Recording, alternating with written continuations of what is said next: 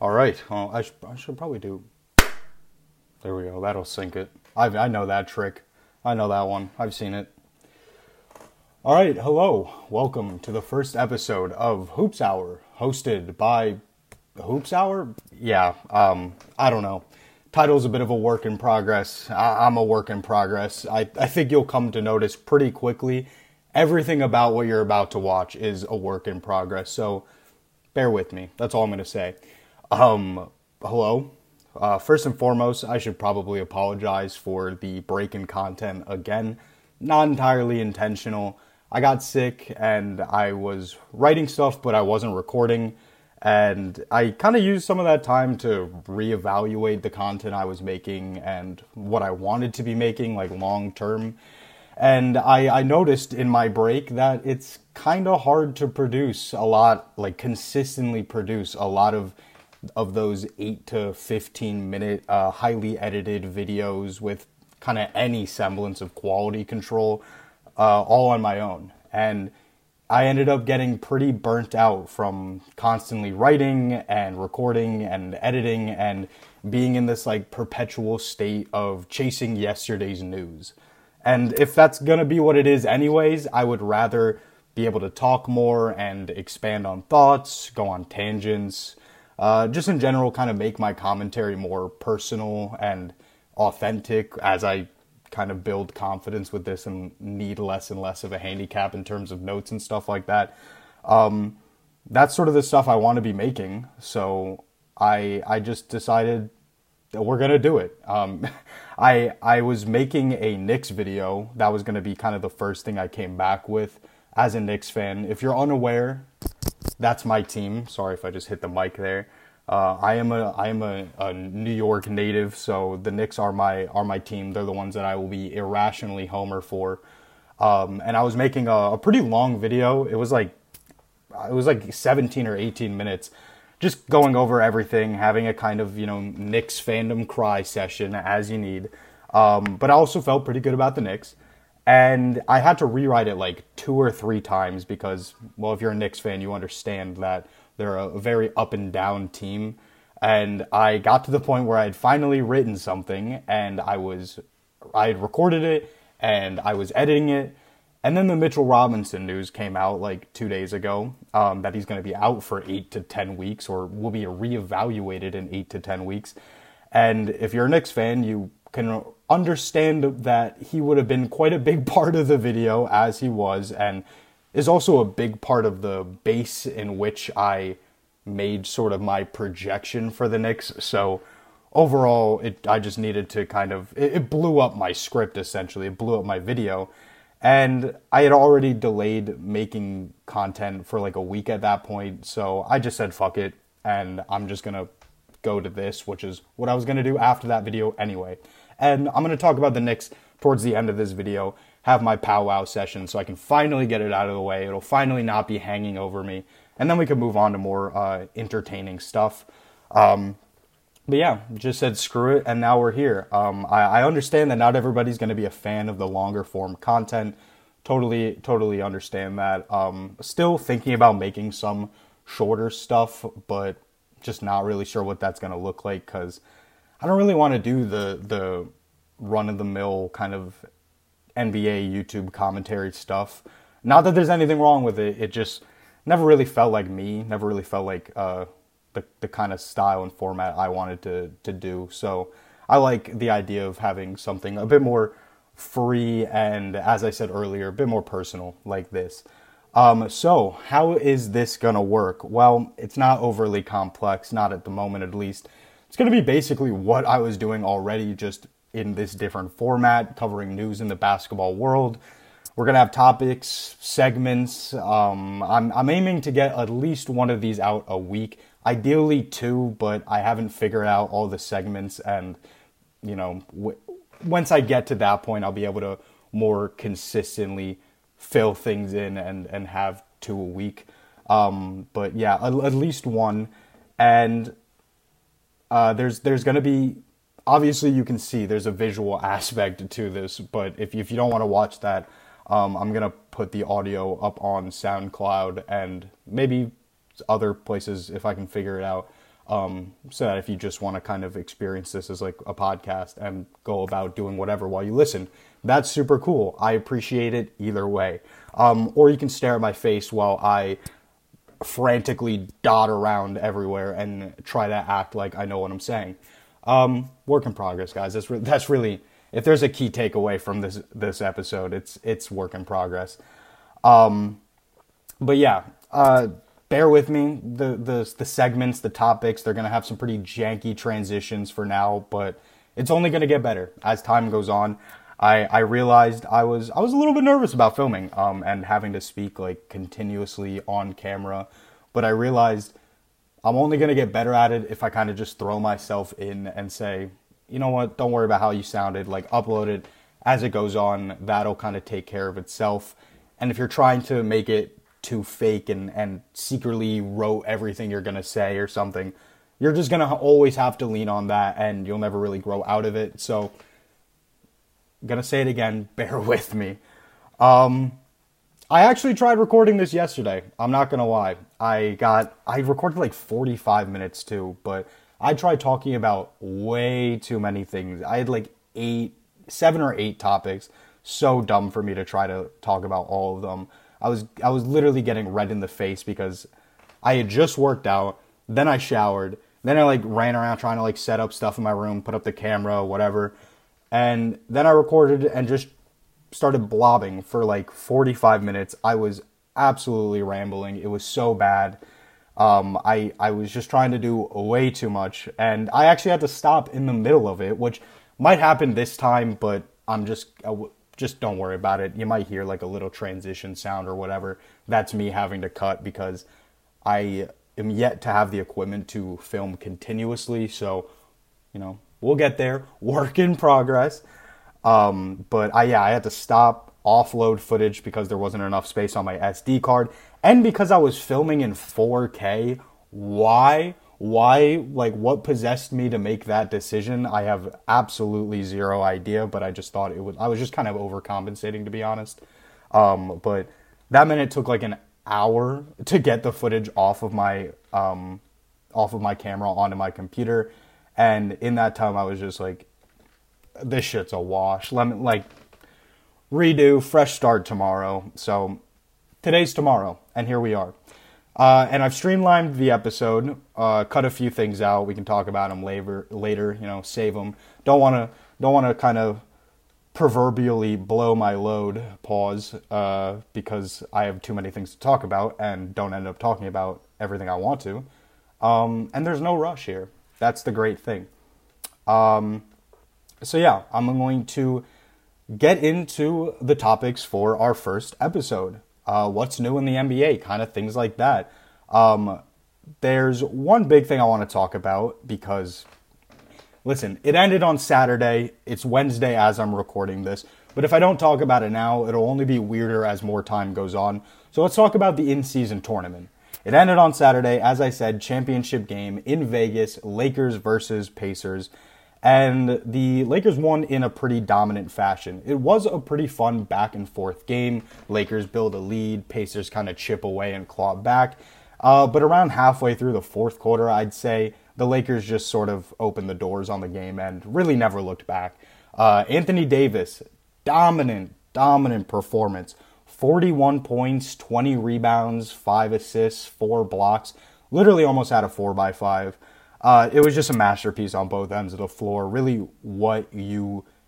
The, the the best of AD is is that really right there. He focused on his interior work, which we'll get into later because this is good. You know, to get a little meta here, we'll go through the in season tournament then I want to talk about the two teams that were in the finals, just because it's a you know great chance to talk about them and catch up. That being the Lakers and the Pacers, as I said. Then I'm going to do my Knicks rant. Then I've got a couple of other random things to talk about on the agenda, and then we'll get out of here. All right. Real, real quick, like all right. Um, but yeah, uh, LeBron won the in-season tournament MVP, which was very well deserved. He played incredible throughout. Anthony Davis had this you know all-time kind of performance in the in the championship game, but they would not be there without LeBron and he had like two 30 point like near 30 point triple doubles back to back games in the uh, semifinals and quarterfinals respectively. Um, and he put a good good game as the second option in the finals. He had like 20 and 10 or something like that. Uh, Austin Reaves was great off of the bench. He had 28 points, 25 in the first half. He was really the only one who got thing, uh, got things going off of the bench. But you know, when you have AD doing a 41 and 20 game, that's that's good. You know, that's enough. Um, and and they they took home the trophy. It's you shouldn't feel bad for anybody. All right, they played a game of basketball, and the losers are walking away with two hundred and fifty thousand dollars each. All right, but it is also really funny that the significantly older team with players on large, large contracts are the ones that won the prize. Very funny that the in season tournament MVP goes to the league's one and only billionaire. It's hilarious. Watching LeBron rob those young boys of $500,000 was fucking hilarious. Sorry, gotta say it though.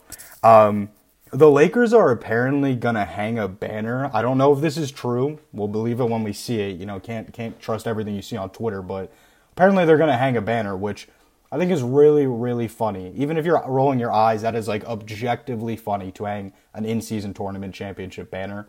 And like it or not, it will probably help legitimize it in the future. You know, you might think it's dumb, but wait until your favorite team wins and they hang it up, and then you're like, mm, you know, some some nice upholsteries in the stadium now, fellas, you know, kind of kind of thing. Um, and it's just going to be like a one in perpetuity banner where they just add dates to it if if they win further. I think that was the the idea of it. Um, I don't have really a problem with it. I actually like the idea that it would just be one banner too. It kind of separates it and won't bloat the rafters with like a million in season tournament uh, banners. Um, but you got to admit there there is a little bit of value to it. All right, it's not a championship, but it's also not an all star game. Thirty teams competed, and they tried. You can't say they didn't. All right, if if your team was out, maybe you're trying to discount this, and that's the that's the big thing about the in season tournament. If your team's in it, yeah, in season tournament, I'm rocking with it. But it's really easy to say uh, in season tournament dumb whatever when your team didn't make it out of group play or whatever. Um, couldn't be me. Couldn't be me as a Knicks fan. I like to get in on a wild card and then get blown out by the uh, Bucks or Celtics, whoever it was. I just completely decompartmentalized that game, so not even in my brain anymore. Uh, not the point. Uh, anyway, that kind of brings me to the overall tournament, which I think was a success across the board. Uh, for fans, as a fan, the games were more intense, crowds were into it, um, and a lot of them I mean, I would say all of them were more intense, but a lot of them genuinely had a playoff atmosphere feel.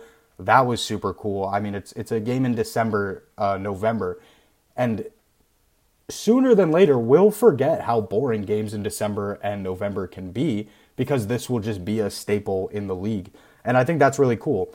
Um, and then on from a marketing perspective, like if, if you're really just considering the business end, the championship game peaked at 4.6 million viewers, which is similar to the NBA's Christmas games, which you know, not bad for the first try, I would say. And considering like the only bit of marketing for this was the fucking sphere in Vegas that just should not be a thing, and then one ad that they filmed over the summer and just played throughout the entire month of November the the like Ocean's Eleven heist thing. Pretty funny ad, but when it's the same thing, like people will eventually tune it out.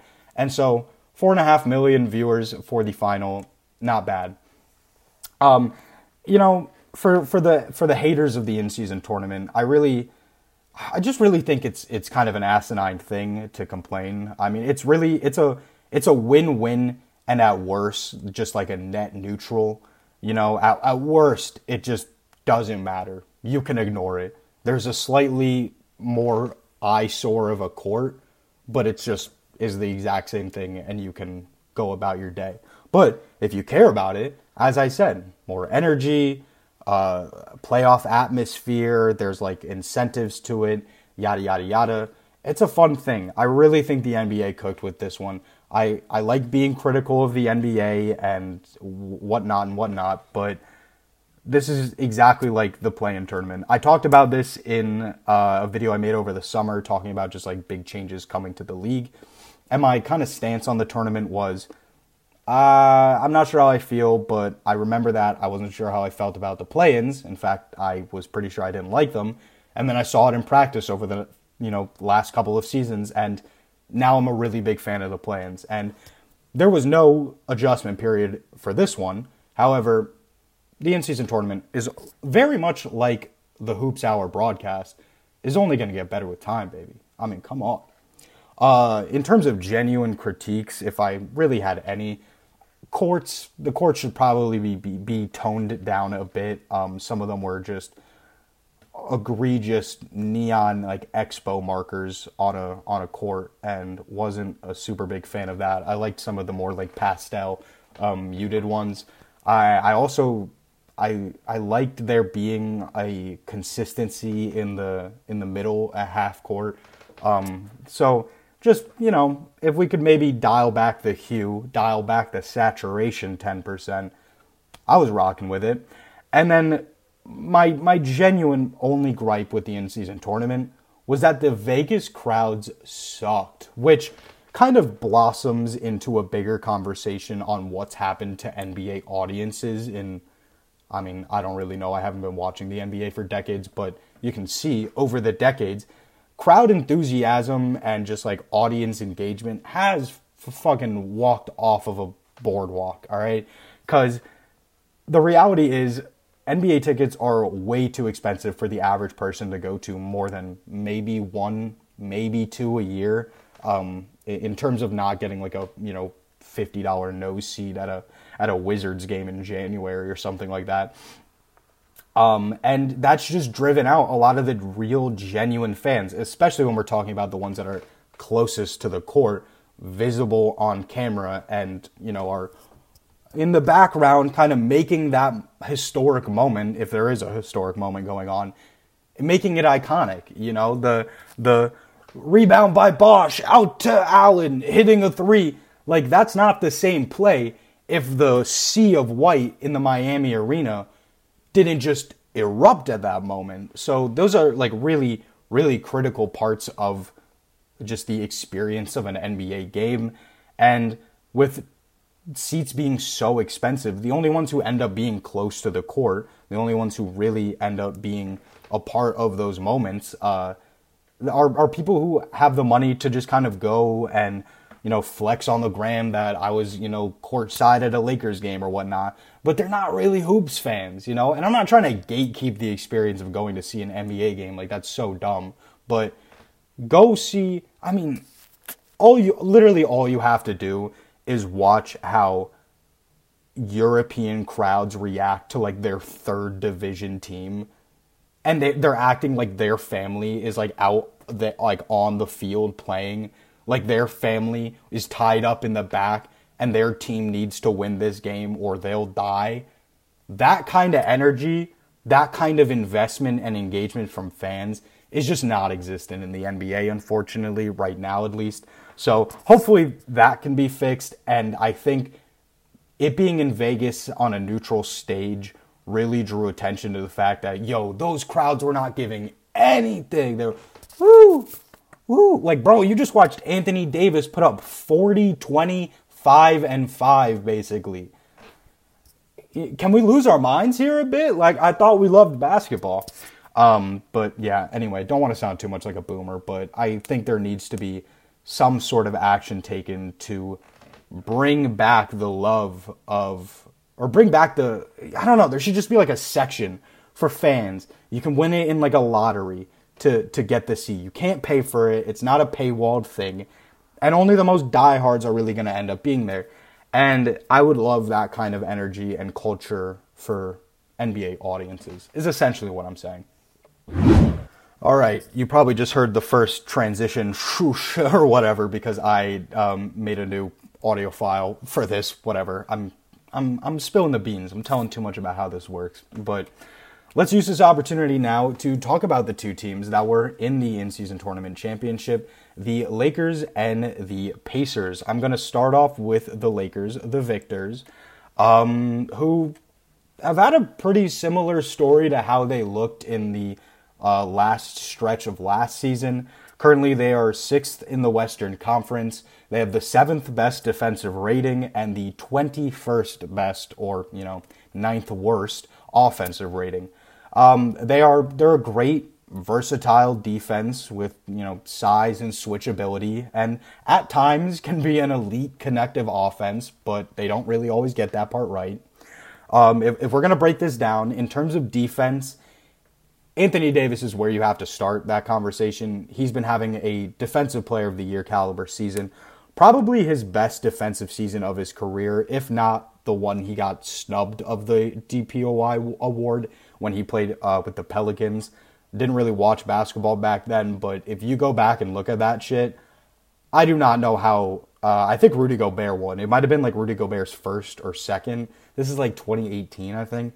Um, but man, should have won that one. Side note. But outside of that, if not, regardless, this has been AD's best defensive season, as well as just the fact that he's been available throughout the first like 23, 24 games that it's been.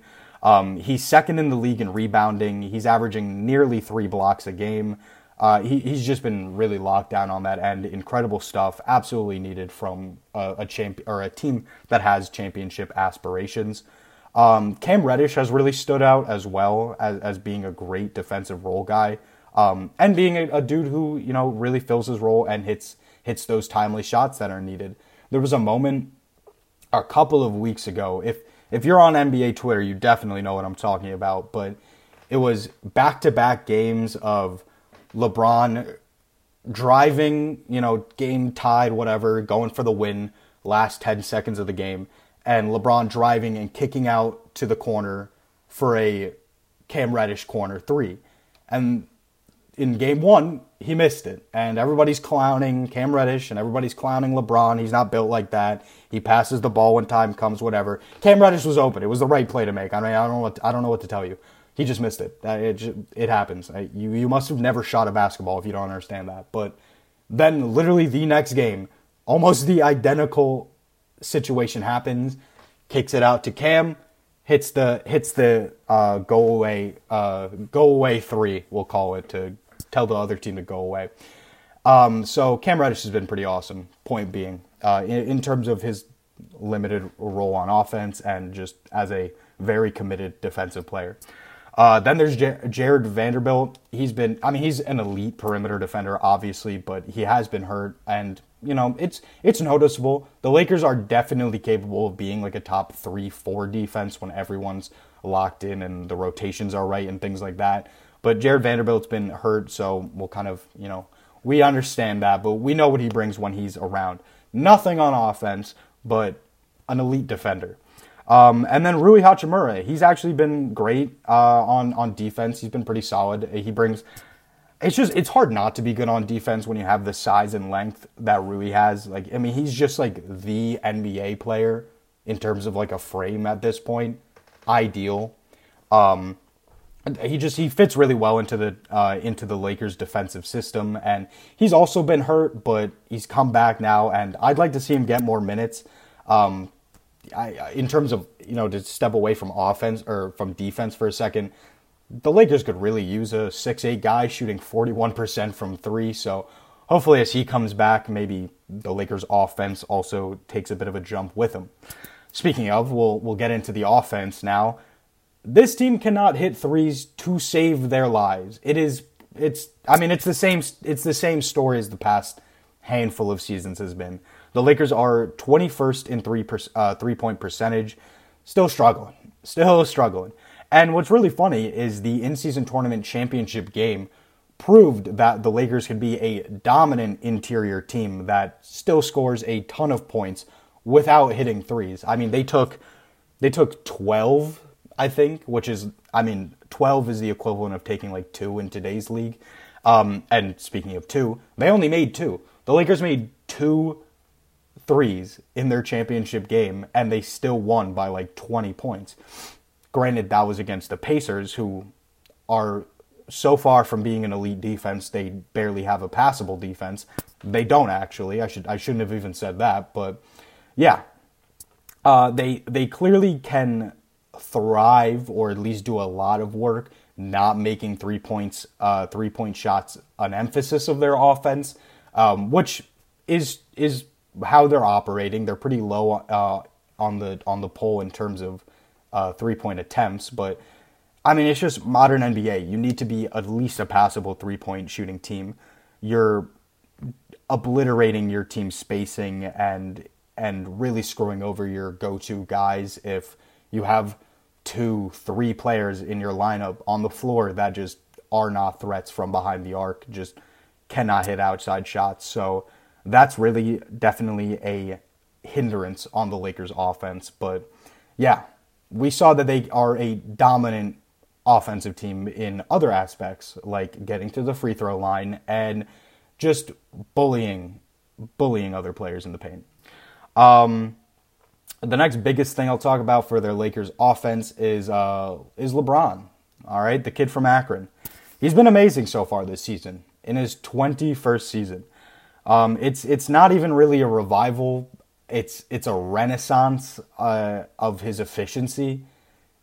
Definitely not been like the greatest the past few seasons, but with so much absence from AD, LeBron really was just out there willing the Lakers offense into something. But this season, he's averaging 25, seven rebounds, seven and a half rebounds, six and a half assists on 55% from the field, 40% from three, and 72% from free throw shooting.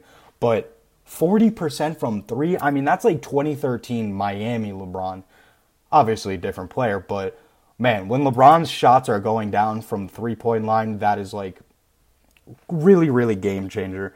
Um, on top of that, he's also just getting to the rim more effectively and looks way more engaged than he has in the past few seasons on defense. He's averaging nearly two and a half stocks per game, and he's been one of the best players in the league in crunch time. Um, down the stretch of games, he is, I don't think he's leading the league anymore, but he is one of the top fourth quarter uh, scores. Uh, so he's like leading the league basically in fourth quarter points and also in efficiency. He's, he's I mean he really he really dials in in the last like five minutes of a close game in a way that you just would not expect a 40 year old to. Like even LeBron, you're just like dude, with the amount of miles you have, like you can't care about every crunch time scenario that much, can you?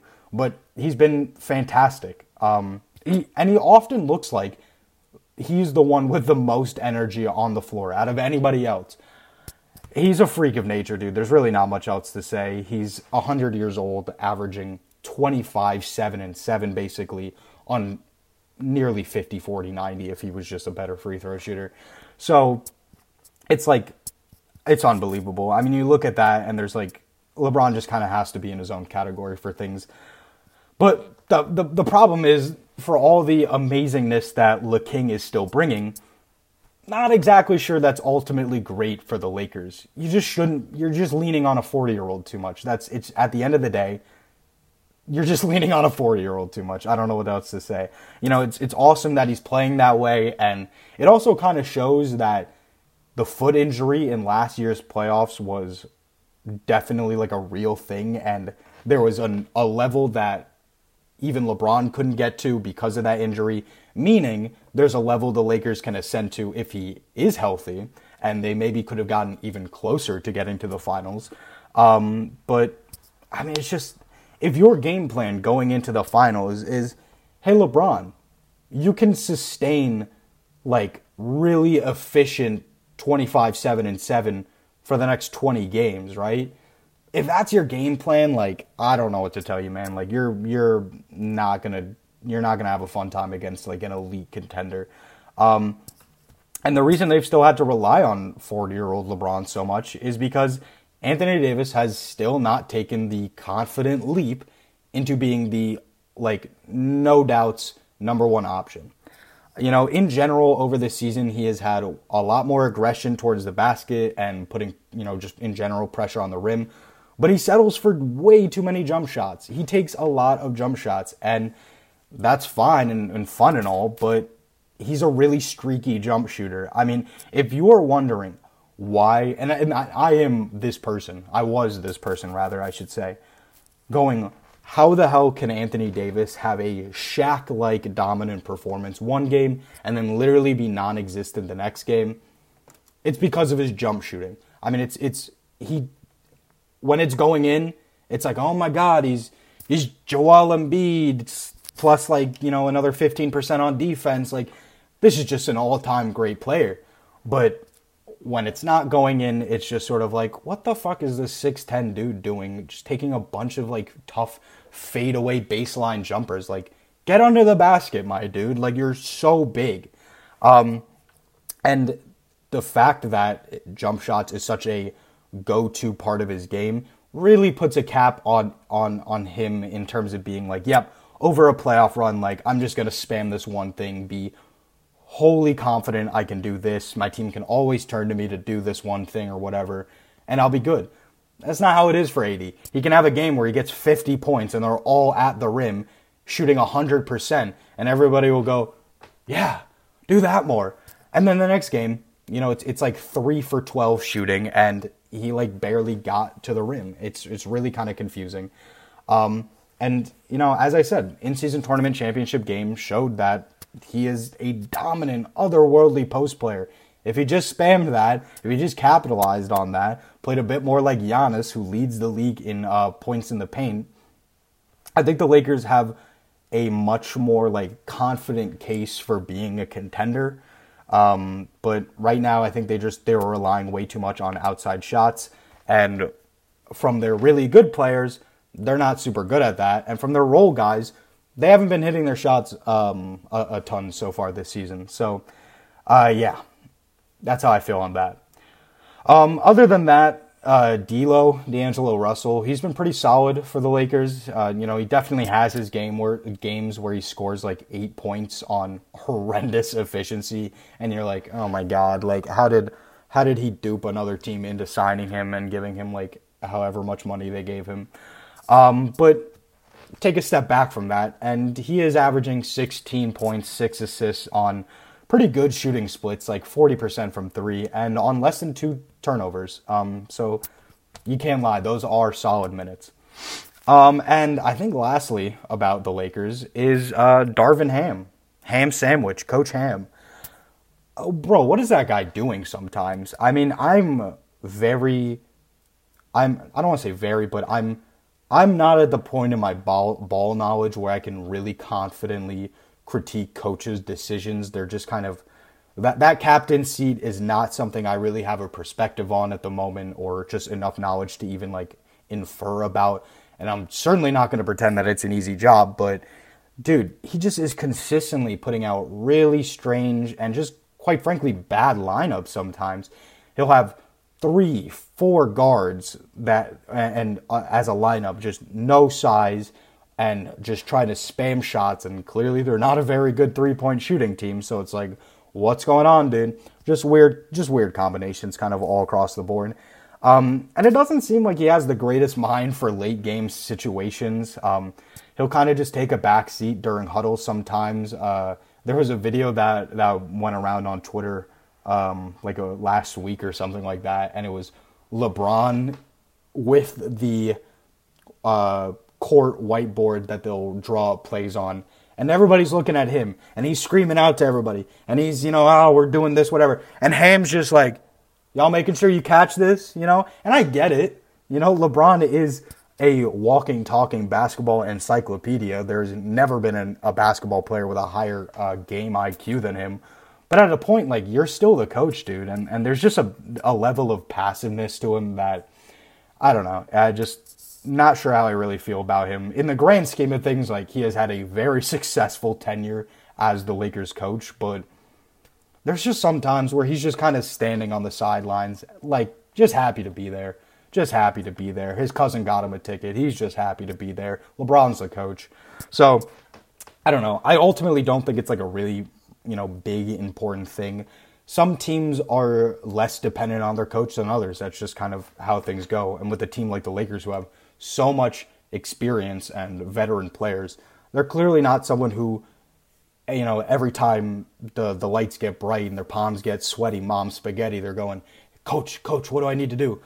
Clearly, it's not that kind of uh, you know relationship, but still thought it was kind of funny. Thought I would mention it, and uh, yeah, Darvin ham sandwich. And uh, moving on to the runners up of the in season tournament, we have the Indiana Pacers, who have been one of the biggest surprises so far this season. One of the most fun teams to watch. They've been the number one offense, they're number one in pace, and they're number one in overall free goal percentage. This team is offense, offense, offense. It's it's.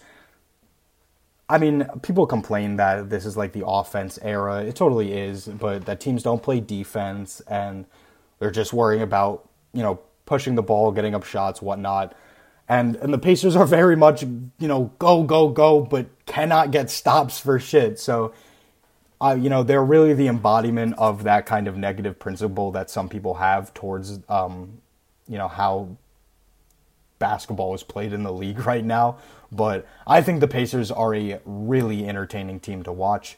Um, as I said, cannot get stops. They are absolute traffic cones on defense. 28th in defensive rating, which when you scale okay well hang on. Let's look at this. We have the power of the internet. This is we're just completely for a second the only two teams below the indiana pacers are the wizards and the hornets which are just like not basketball teams. They're like borderline state championship like boys teams that just snuck in to the nba so when you erase the fact that those two rosters like barely have like four nba players combined the Pacers have been probably the worst defense out of any team that is like, you know, real. Um, but they do have like individually some personnel that you would imagine can do some things. You know, they have Bruce Brown Jr., who they signed uh, over the over the offseason after he won a chip with the Nuggets. They have Bennedict Mathurin, who just has great physical tools to be like a Jaylen Brown kind of player. Uh, Aaron Nesmith, um, again, great kind of switchable, versatile wing, but nothing super exceptional. And then when you add on to it the fact that Miles Turner is definitely more of an offensive oriented center, it's not really like an anchor. They're just not doing too hot in this department. That's kind of all you gotta, all, all I can say. But doesn't matter because they're the fifth seed and they have this little guy named Tyrese Halliburton. Don't know if you know him, but he's kind of next level. Um, man, the way Tyrese Halliburton has been playing, I mean, his breakout was certainly foreseen. Like, you knew this dude was up and coming, but definitely not to the degree he's taken a leap within just one season. I mean, he's he was like, all right, we got a, you know, we've got a 20 and 10 guy in the league. Nice, you know, consistent, young 20 and 10 guy. Cool. And then he just blossomed over this offseason into a Steve Nash level passing genius, but with more size and as more of a scorer slash shot maker. Like he he makes unreal shots. If you didn't watch the Pacers Celtics in season tournament game, I highly recommend watching it. It was so much fun. Um, and he was just making unreal shots. So when you have that high level scoring, the shot making abilities, along with that playmaking, we're looking at what the future of point guards are. You know, you're going to need the size. You're going to need to to have the playmaking that you've always needed to have as as a point guard, but everyone's going to be expected to make more shots and especially if you're going to have the ball in your hand so much, you've got to be an elite shot maker, you know, a, a, a Trae Young, a Tyrese Halliburton, uh, a Steph Curry, a Luka. Um, so yeah, he's averaging 26 points, 4 rebounds, 12 assists, on 52% from the field, 44% from three, and 89% from the charity stripe. I mean, if you didn't take that in just now, we're talking about a 26 and 12 season on 50, 40, 90 shooting splits with like barely two and a half turnovers a game. It is not an exaggeration to call what Tyrese Halliburton has been doing this season generational. Like, I, I'm so serious about that or then just uh, take a take a quick break to uh, sip some water. All right. Anyway, uh, the last thing I'll say about the Pacers before I get into my um, into my feelings talking about the Knicks is uh, watching Obi Toppin thrive with them has been very bittersweet. Um, I'm still not over New York trading him. I completely understand why they were like he was just not being utilized by them. Um, to to the fault of the Knicks, Tibbs should have been utilizing Obi Toppin more. He is a good basketball player, but he wasn't, and so the writing had been on a wall for like over a full season that, um, you know, out of like all the young guys on the Knicks roster, it was probably gonna be him. Uh, he was kind of just like the odd man out and he was, and he's been on the Pacers, but he's doing great. He's been a really fun uh, four for them. You know, he, he brings that, you know, play finishing, backdoor cuts, passes under the rim, lob threat that he is. I mean, he's one of the, the highest jumpers in the league. Um, and spot up threes. He's taken a pretty big leap in terms of his three point shooting. He's averaging 36% now, but it was much higher to start out the season. I think for like at least the first like 15 games. He was over 40%. So, mwah, fly high, Obi Toppin. Like, I, I really, he seems like a cool dude. I, I wish nothing but the best for him.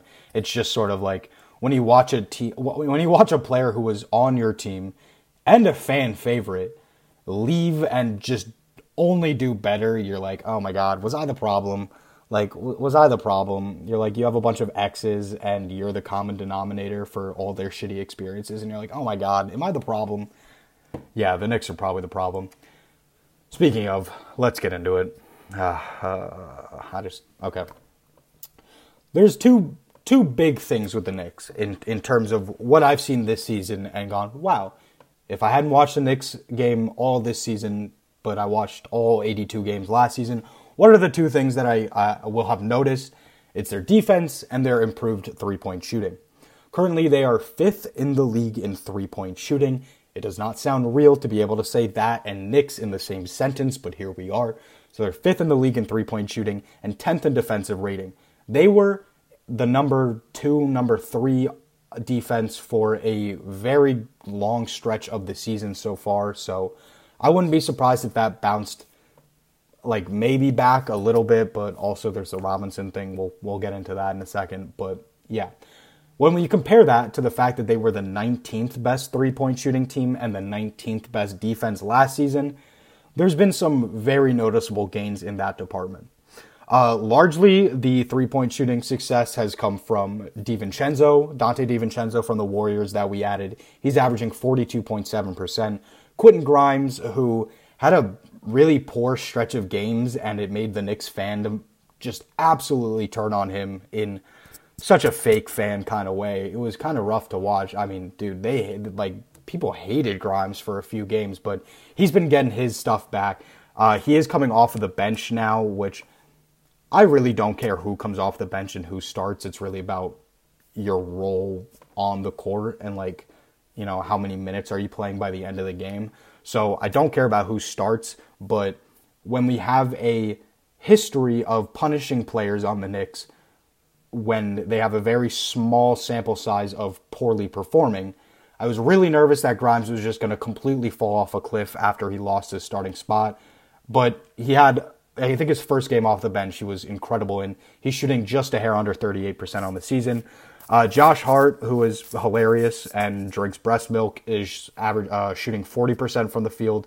Uh, sorry, from three. And RJ Barrett, 38%. He was shooting like 45% to start the season. Then it like trickled down to like 41, and I was like, "Are we gonna get a 40 point, like 40% three point shooting like RJ season?" We already got one of those in 2021, but like who cares about 2021 Knicks, right? So this has like essentially been RJ's best three point shooting season. Like I'm gonna call it that at least. And I think RJ specifically being able to take more three point shots and just knock down at least like those open ones is huge. It really is huge in unlocking the Knicks defense or offense. Um, and then there's Jalen Brunson, who is averaging 44.6% from three on almost seven attempts.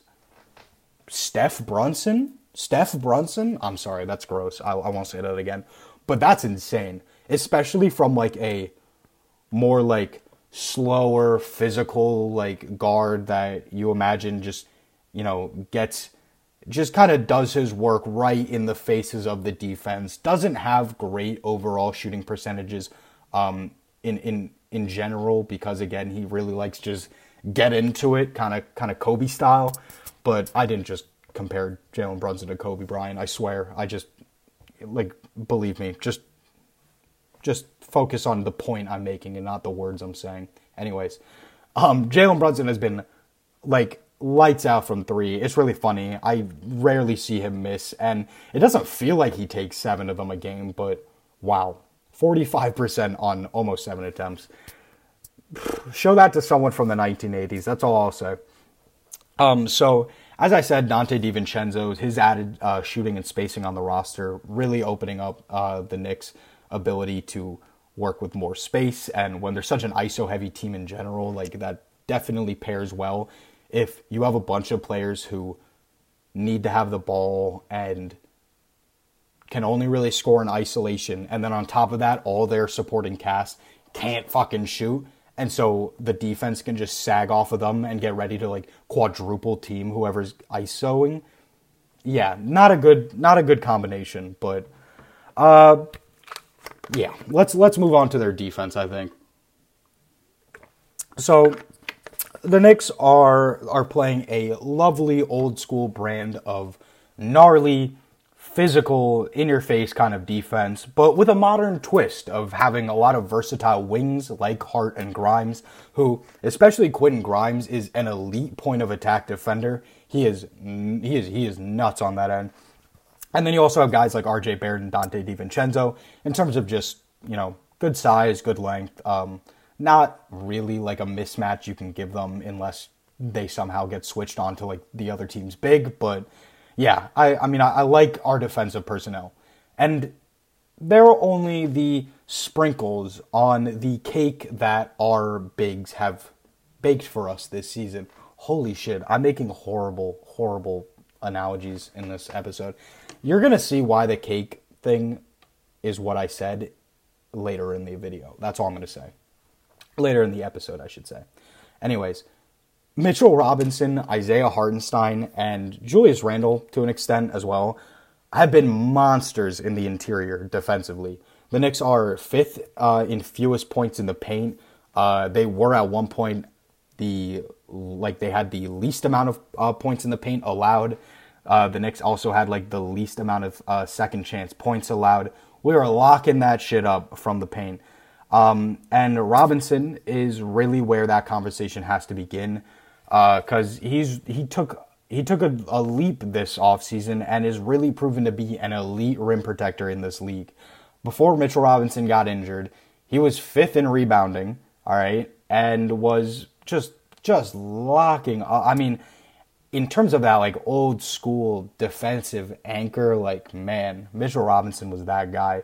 Again, he's down with a left ankle stress fracture that will be reevaluated in eight to ten weeks. So, unfortunately, that you know his his lovely presence won't be felt for a while. But in the meantime, there is Isaiah Hartenstein and Jericho Sims, and Jericho Sims is a two way G League guy, and he's you know he's Jericho Sims is unironically probably the most athletic, vertically at least, uh, dude in the NBA. He can like when you hear someone say jump out of the gym, they're talking about Jericho Sims.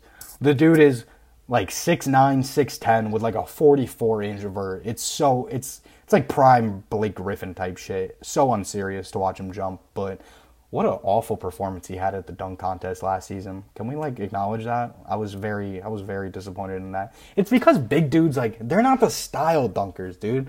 Like you want someone who's gonna like throw it between their legs, behind their back, whatever. Like you can't expect a seven footer to have that kind of dexterity. Anyway, so, so not the point. The point was Isaiah Hartenstein, who's an awesome backup center. I really want to add. He is an awesome backup center who is a great rim protector and can also, similarly to Hartenstein, uh, to Robinson, kind of finish plays at the rim. Really kind of simple stuff. But the only real drawback to Hartenstein is he still does get into foul trouble like way more than Mitchell Robinson and him both had this problem over the past few seasons, but this season specifically, Mitch uh, has kind of grown out of that or grew out of that um, and was able to stay on the floor for an entire basketball game. And I think that's where our defense really started soaring. Isaiah Hartenstein still has a problem with can he can really really quickly in like back to back possessions rack up fouls.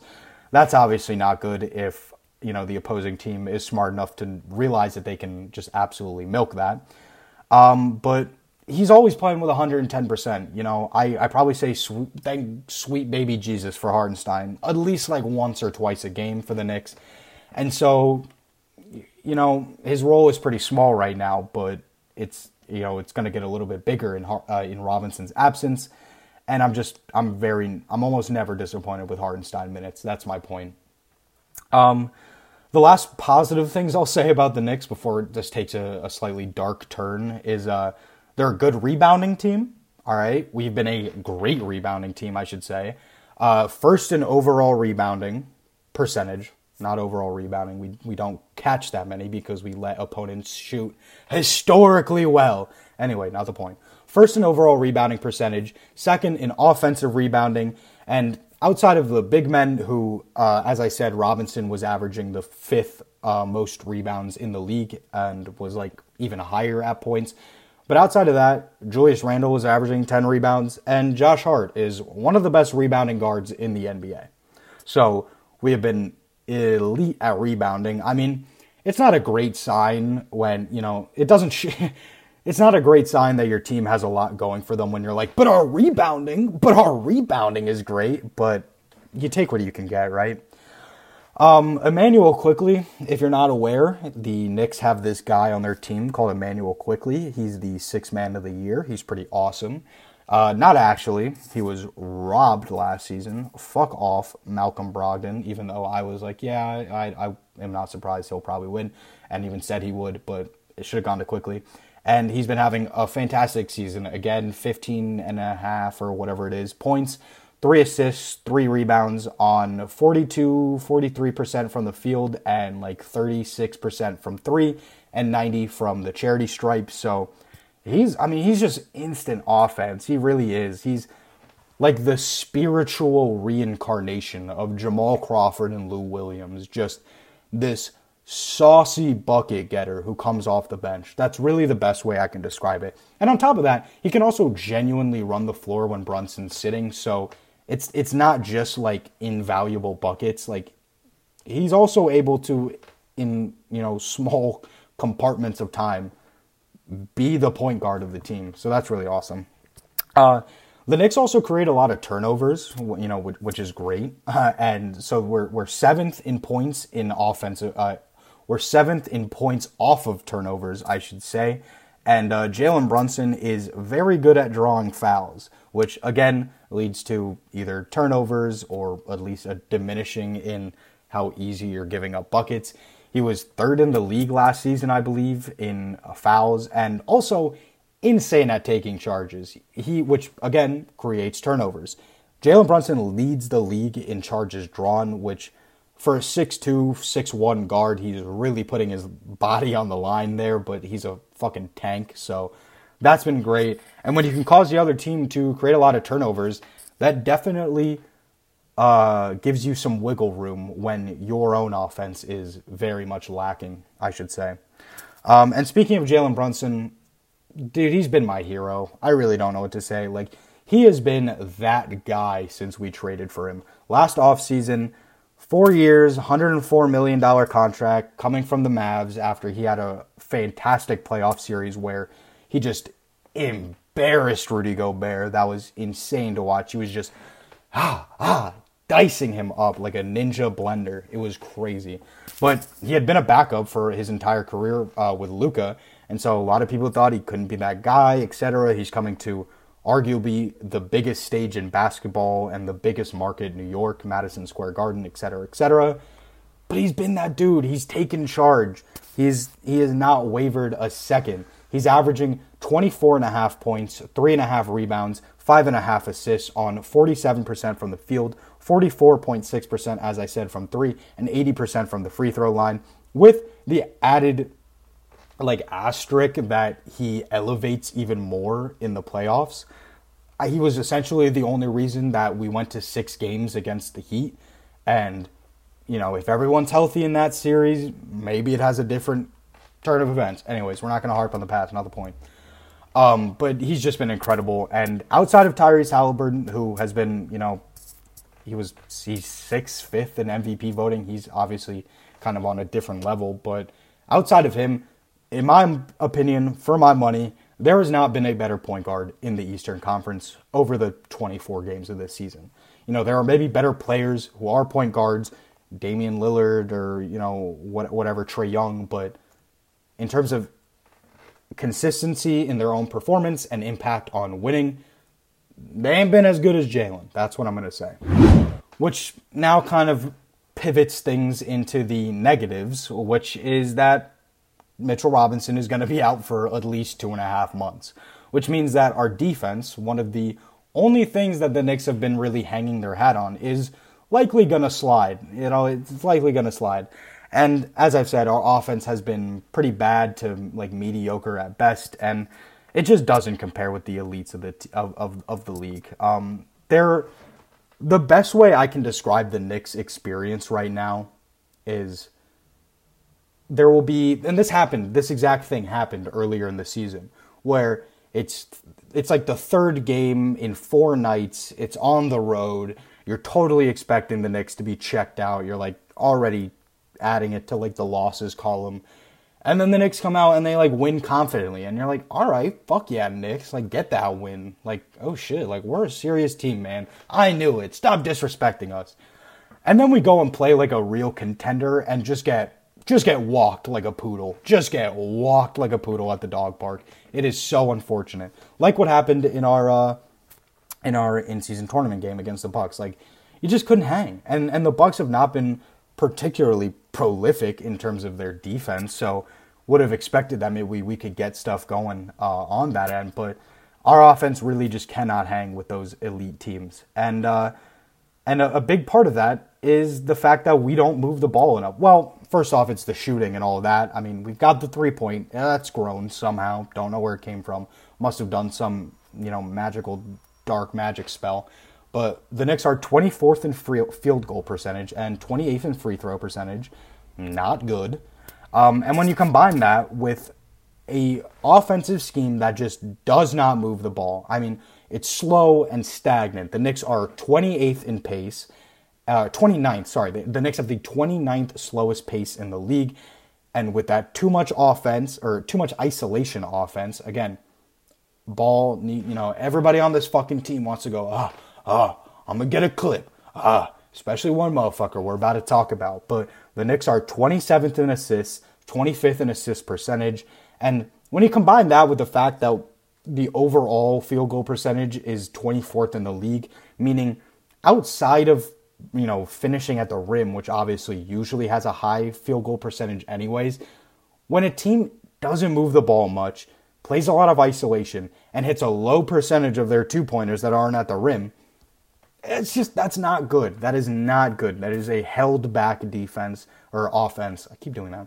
There's just wait if you're watching if you're watching with visuals, there's just too much of uh, uh, oh, well, there's just too much of that going on, all right? That's all I'm going to say. And we know who the biggest perpetrator of that is, all right? It's a motherfucker named Julius Randle. Um, in my notes, I just have Randle Ball makes me want to kill myself, which might sound a little excessive, certainly, but uh, is a is a good encompassing way of describing how he can make me feel sometimes. Um, you know, everybody who knows Julius Randle knows what the deal is with him shot spammer, generally pretty low efficiency, especially at the start of this season, which was a historically awful stretch of shooting. He takes tough fadeaway contested jumpers all the time. I mean, he just loves them. They're his bread and butter. He's a ball hog. Don't let the fact that he's averaging like five assists or, or, something fool you. That is merely a product of his usage rate, which is in the 96th percentile of all players. He demands the ball and will refuse to hustle back on defense or engage in like huddles and timeouts if he's not getting the ball. You know, if, if the game is not going his way, he will pout like a child and can just generally be a very unfun basketball player to watch. An anti basketball player, dare I say. Um, at his best, obviously, that's not what he is. You know, the, the, a second, the main theme of this episode is bear with me. It's going to be rough we'll get through this and it'll get better. But the second theme is that we need more context. I'm sorry. Uh, That, that took a second because I was I was just trying to re this stuff's hard, all right? Give me a fucking break. We need context. Julius Randle has been an all NBA player in two out of the last three seasons. Individually, those are some of the best seasons for like an individual Knicks player in franchise history. You would think, oh my god, we've got like a we've got a great like one of the best players who's ever put on a Knicks jersey. And that's probably fucking true, unfortunately. But if you go around the streets of New York and ask people their opinions on on him, you'd think he was a collaborator in the 9/11 attacks. I mean, uh, but again, point being, zoom out for a second. He has been very prolific in the past few seasons. So he's not, you know, at his worst, he is all the things I mentioned, but at his best, he is in the broader context an all NBA level power forward. He's he's got those old school power forward, you know, Charles Oakley bruiser kind of vibes. He's a monster in the paint, not only as a, you know, 10 rebounder a game kind of player, but also in terms of just pushing people around to get to the rim, to get to his spots, um, or just not let players back him down, even bigger players. And he also just reps New York and doesn't Julius Randle just feel like a New York Knicks player? Like, if you had to pick anybody in the league who just gives off the the like pitbull energy that the Knicks do, it's definitely Julius Randle. So he has his moments, but unfortunately, he's just too often, too frequently, the worst of his habits. And and you can what what can you expect over a playoff run is really the question you would ask. Can you expect 20 straight games, 15 to 20 straight games of Julius? You're not allowed to have a game where you shoot 25% from the field. It's probably going to happen. It's probably going to happen. You know, on one hand, you're going to be really thankful for the for the game where he gets 20, you know, 30 points, 15 rebounds, and you're like, "Oh my god, this dude's a monster." And then and then and then, you know, you know what's going to happen. So, when he is so frequently this is the this is the big point. As I said, you can't really trust it over a long playoff like duration, but when a player like Julius Randle is such a big part of the offense, he is second in field goal attempts on the team. Often, oftentimes he is the most frequent shooter. Uh, as I said, 96 percentile usage rate. when you have someone that's that big of part of your offense, that can become such a black hole. Shoots the second worst field goal percentage out of any starters and fourth worst on the team. And he doesn't move the ball. That's ultimately putting a cap on how far this team can go. It just is. A player that big a part of your offense being able to just consume possessions and can't, you can't even just like kind of hide. You know, there, it's not even like when, like I was talking about Anthony Davis when Anthony Davis has a bad game, he's just like, where'd he go? You know, it's it's it's no longer where's Waldo, it's where it's where's AD. You don't even notice that he's on the floor. but for Julius Randle, like it or not, good game, bad game, you will notice that that motherfucker is on the floor because he's shooting it all of the time. Um, so yeah, ultimately, I just I don't know how far this team can go. Obviously, this is the thing. Obviously, Julius is a very talented player. Again, all NBA in two of the last three seasons. But I don't see a path for him to be able to contribute to Knicks winning basketball without it being in a smaller role. I don't. He's just he's too big a part of the offense while being too much of a player that can just maybe the lowest floor out of out of any like all-star level player in the league. Julius Randle probably has the lowest floor. The he can get to the the deepest depths of his of his bag, his his like anti bag, and so I just I just don't see us going very far when he's such a prevalent part. Um, the, you know, and, and it's not helped by the fact that our coach Tom Tom the Thumb Thibodeau. I'm sorry, Thibs, if you're watching this, you're not, but I'm sorry. Um, it doesn't help that our, our our coach is not is not helping this. All right, he frequently puts out bad rotations and lineups. He'll sub out players when they're getting hot. or put players back in in substitution for the player that was getting hot, i.e., a Julius Randle. It's like he's just ah. I'm like, it's like he's contractually obligated to play Julius Randle. I mean, to to a literal sense, there is credence to that. Um, we we saw it in Golden State when Steve Kerr was like, or when everybody was asking Steve Kerr, why'd you take out Moses Moody? He was he was fucking hooping that game, and he was like, Klay Thompson's got to play, man. I don't care that he's literally a fucking garbage man in a in an NBA uniform right now. Legally, he has to like play.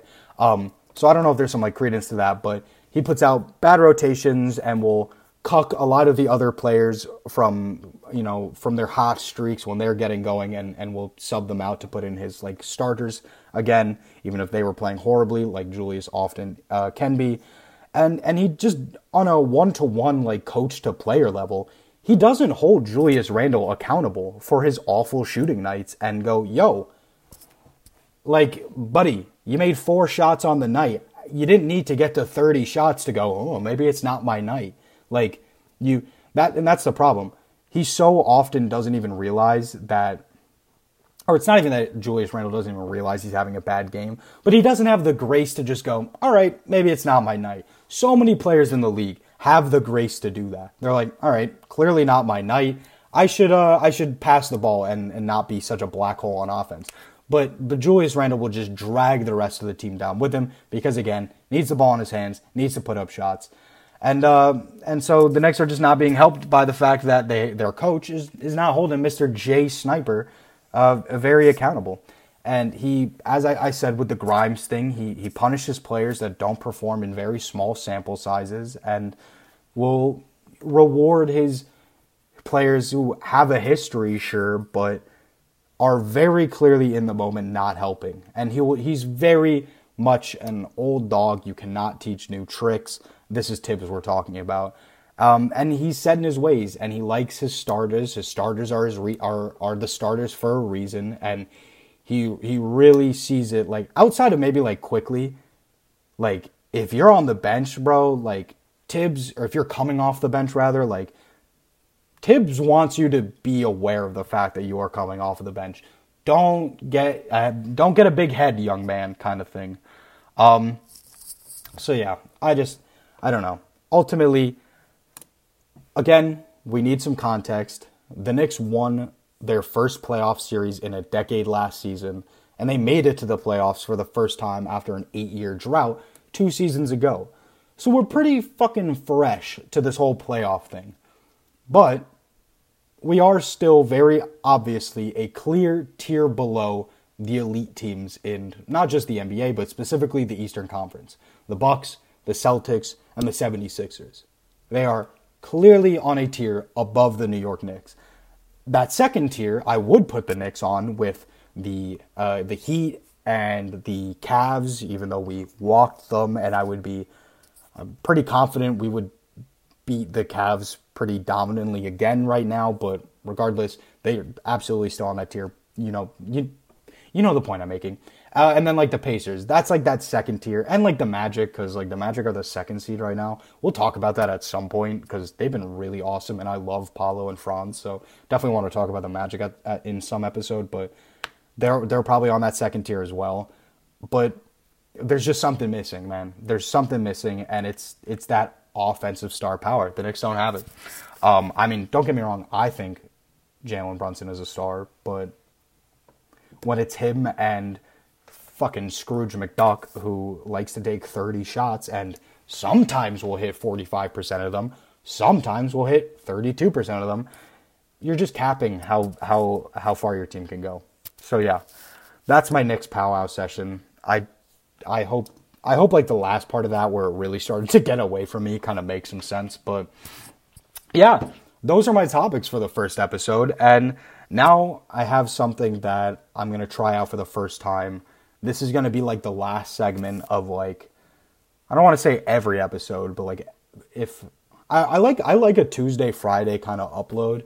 Um, if I am able to get back to that point, I was, if you noticed, with uploading videos. But if I get to the point where these episodes are also coming out on a Tuesday and Friday, this is something that would more so be on like that Friday you know we're going into the weekend after a full week of like NBA basketball type thing. Um, this is where I would insert this segment, and it's just sort of my non hoops related stuff. So if you want to click off now, thank you so much for watching. I really appreciate it. Uh, you know, thank you for enduring me rambling and uh, just waffling for like the past hour. Um, and I, I hope to see you in the next one. And if you're going to stay, um, I want to quickly talk about the games that happened last night. Today is Wednesday, uh, December 13th, so we're talking about Tuesday's games, um, and then also whatever games are on tonight.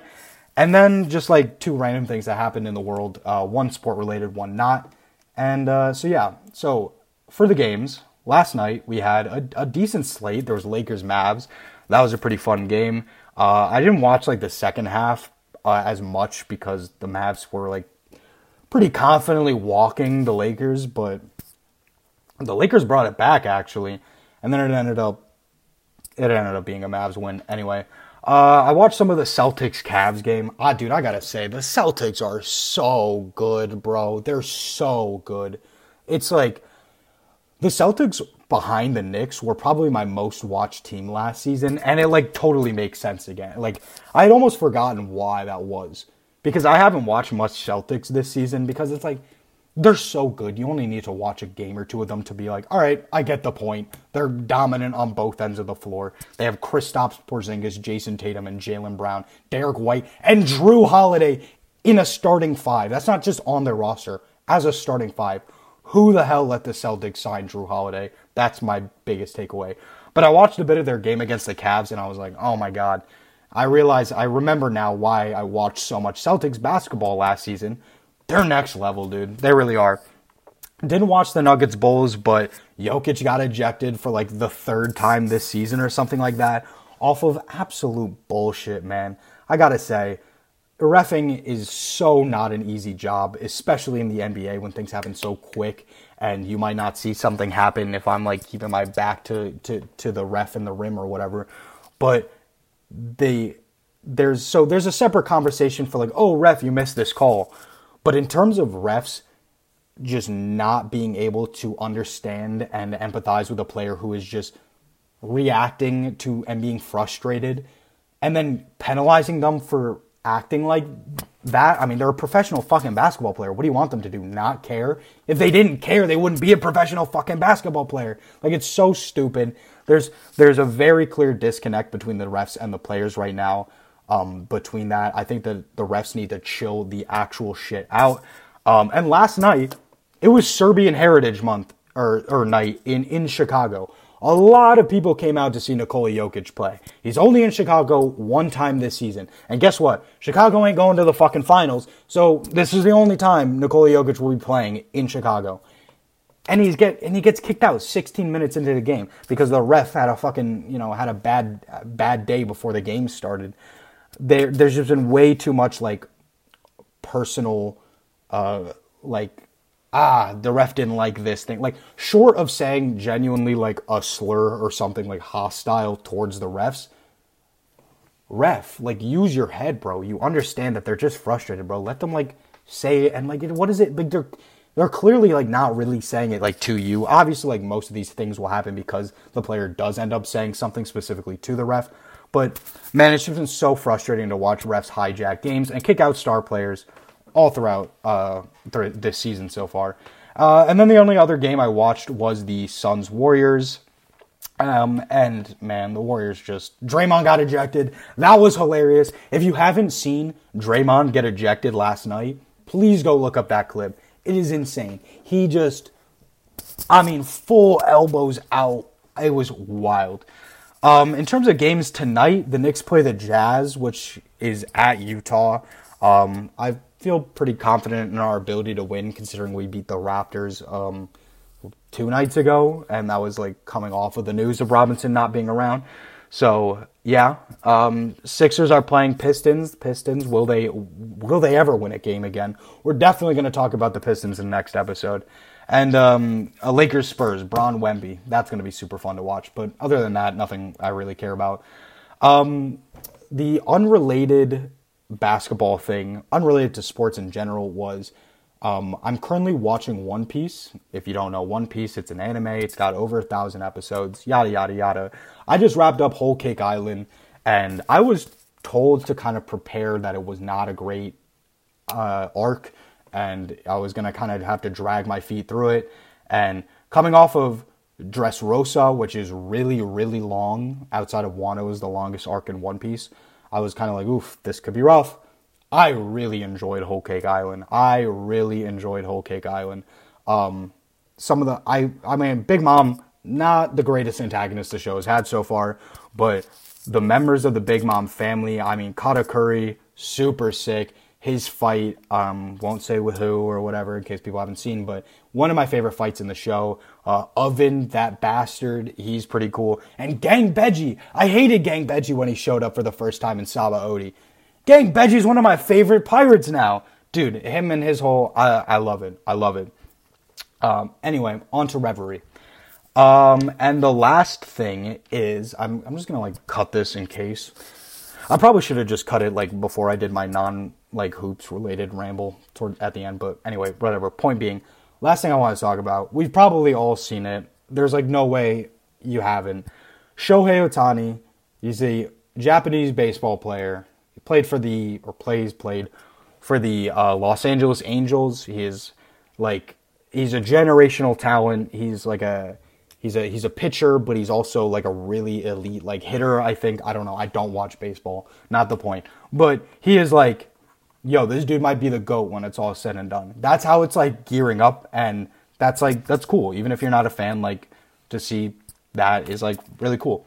Um, he signed a he, he's been looking to move, I guess, again, not in baseball scenes, but he's been looking to move all over the, like, all over this, like, summer. I've seen stuff about, like, oh, where's Shohei Ohtani going to go? You know, the Toronto Blue Jays and whatnot, whatnot. Well, he's going to kind of the, you know, the, the, I don't know, I don't even know if it's like rivals, um, but he's going to the Dodgers, which are also in LA. That, so that's like if LeBron went to the Clippers. Um, but he's going to the Dodgers on a 10 year, $700 million contract. No, the audio didn't cut out. I was just kind of letting that simmer for a second. 700 million fucking dollars? Are you serious? Um, not even the craziest part, by the way. The craziest part is that 680 million is being deferred till after the contract. Really not sure how the Dodgers got Shohei to agree with that. Apparently, bro just wants to win. Like he just really wants. I don't know if the Angels are like a really bad team. They never make it to like the playoffs or something. But apparently, Shohei just wants to be able to play playoff baseball. So you know, I, I respect. So he's kind of willing to do whatever. But his salary is only going to be two million a year over that ten year duration. And the reason is so that the Dodgers still have money to fill out their roster. It's a very KD to the Warriors building a super team, but this is to like a next level because it's like we signed the best player on the planet by giving him a ludicrous contract that we won't even have to pay him until this era is over so we can still build a ridiculous team around him while he's only getting 2 million i mean that that's got to be like borderline like starter salary in the NBA. I actually don't know what the starter salary in the MLB. All right, it's a little bit more than starting salary, seven hundred thousand. But I mean, he's earning as much as like a, a role player would essentially. So my biggest questions are: Is any of this fucking legal? Doesn't seem so. Gonna be honest, it's a it's a real Wolf of Wall Street moment. Gonna be honest. Um, and also, do the Dodgers have any intention of paying Shohei when the ten years is up? Do they do? Will they are they going to be ready to fork over $680 million? Also, will that be in a lump sum? I would love to be around Shohei Ohtani in a, in 10 years when that happens, but uh, are they just going to like, are they just going to maximize the next 10 years and then like file for bankruptcy at the end of it and be like, sorry, Shohei, couldn't pay you. You know, all the money's gone. I, I don't know what to tell you. It's like when you walk into a bank and they're like, yeah, we actually don't have enough money to pull out uh, for you. And you're like, what the fuck do you mean? This is my money. And they're like, yeah, that's not how it works. So I don't, I don't, I do not know what the Dodgers are doing. They're on some advanced sports GM alchemy matrix shit, but I when I saw the the headline a couple of days ago that he was signing for 700 million, I gasped. And then when I saw that 680 million was going to be deferred for a decade, I just I, I lost my marbles. I have no idea what's going on there. Someone's got to investigate that. Sorry, sorry. I'm usually a cool kid who doesn't really give a shit about breaking rules. Do whatever you want, but yo, MLB, y'all got to look into what's going on at the LA Dodgers uh, facility because think they're doing some dark magic back there. Uh, anyway, that's going to be all for this show. Um, major thing again is that this whole thing is a work in progress. Bear with me. It's only going to get better as time goes on. Um, and yeah, I, ho- I hope you'll stick around for this journey as the scene gets better. Hoops hour to the moon, man. So thank you guys for watching. I appreciate it. Uh, leave leave a like, leave a comment. You know, ask whatever you want. I would I would really appreciate all that kind of interaction, especially if you made it to this point. I know it's you know, this is a very long episode. Um, I didn't even plan or expect it to be this long, but regardless. Um, so yeah, thank you, and uh, only up from here.